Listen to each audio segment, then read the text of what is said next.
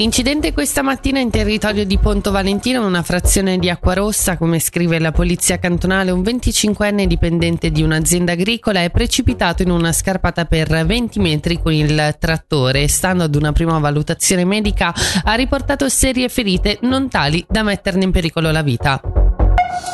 Presentata la lista congiunta del centro con i Verdi Liberali per le comunali di Mendrisio, a presentarsi per l'esecutivo sono la vice sindaca Francesca Luisoni, Paolo Danielli, Gregorio Austalli, Pascal Cattaneo, Davina Fitas, Fabrizio Molteni e Raffaele Daniele Raffa. A Castel San Pietro per il centro i candidati al municipio sono invece Lorenzo Amato, Andrea Cantaluppi, Atos Castelletti, Marica Codoni, Gabriele Corti, Laura Moro e Alessia Ponti.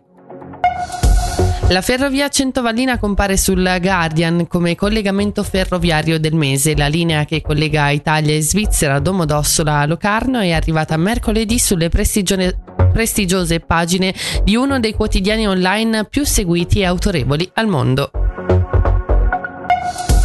E ora lo sport con l'Hockey, Ambri Bien e Berna Lugano questa sera, stessa sfida domani ma piste invertite. Il turno di National League di questo fine settimana propone il cosiddetto back to back che porterà le stesse squadre ad affrontarsi due volte nel giro di 24 ore. Nell'Ambria in dubbio l'ammalato Formenton, nel Lugano invece è pronto a rientrare in pista dopo l'infortunio Daniel Carr. Sentiamo il vice allenatore bianconero Crister Cantoni. Molto stimolante, partita back to back, una squadra davanti a noi e quindi è tutta la settimana che abbiamo questo pensiero. Prima della pausa è sicuramente uno dei weekend più stimolanti, un po' un, un, un assaggio dei, dei playoff avendo giocare in 24 ore con la, con la stessa squadra.